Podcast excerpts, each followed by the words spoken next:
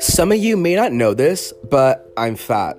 No, not chubby, not big boned, not a little big. I am fat in all caps. F A T. My stomach touches my upper thighs when I sit because I'm fat.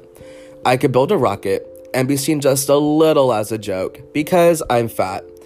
I've said the word four times already and spelled it out once. I can bet you were uncomfortable all of those times, and that is the issue. I've always been big for as long as I can remember, and sometimes I feel, despite my efforts, I always will be. I'm addicted to food. But that's okay. Big is okay. I'm not encouraging you to gain 100 pounds, nor am I telling you not to try and lose weight if you want to. I am, however, saying to love yourself while you do it. Fat has a certain connotation to it. Fat people are seen as bad, lazy, ugly, stupid, sick, and unwanted. I can bet you've thought at least one of those things about yourself when you thought you were gaining weight. Thin people are seen as good, in control, responsible, and intelligent. When a fat person becomes a fit one, how do they suddenly gain so many attributes? Well, they don't, because they have them all along. All my life, I've seen the battle between good and bad through television, school, friends, my own household and somehow a battle between fit and fat came into play. While fit got drafted into the good side, fat was trapped in the bad. There is a serious issue that fat people face, which is a deep rooted hatred towards their bodies from themselves and others.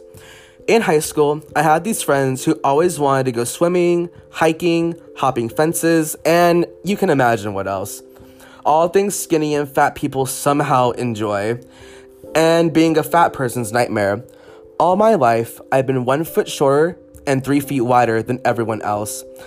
On days where I wouldn't eat, to try and convince myself that I'd suddenly be skinny enough to take my shirt off and swim with everyone else, I would forget swim trunks.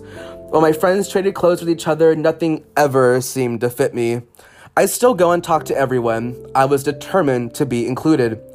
I realized there was an issue when the only time I felt included was when we ate. That was the only thing I felt I was their equal in. A study from the Disease and Control Center shows one in five kids are obese. I was unlucky enough to be one in 12 who was fat, uncomfortable, and left out of my own friend group. The period after high school to now, I'm an unapologetic fat person, refusing to move through my life with a cloud over my head. Just because skinny jeans look weird on me, or that I can't run up a hill with a gas mask on because, well, you know what? I'll never want to do that. I, I never will. I am, however, working on losing weight, but I refuse to hate myself while doing it. I refuse to spend two hours at the gym because some gym freak told me that's the only way to see results. I'm happy you have all that time to spend there, and even if I did, I'd rather do anything else. I am working at my own pace. To my fellow new gym members, we'll get through it together.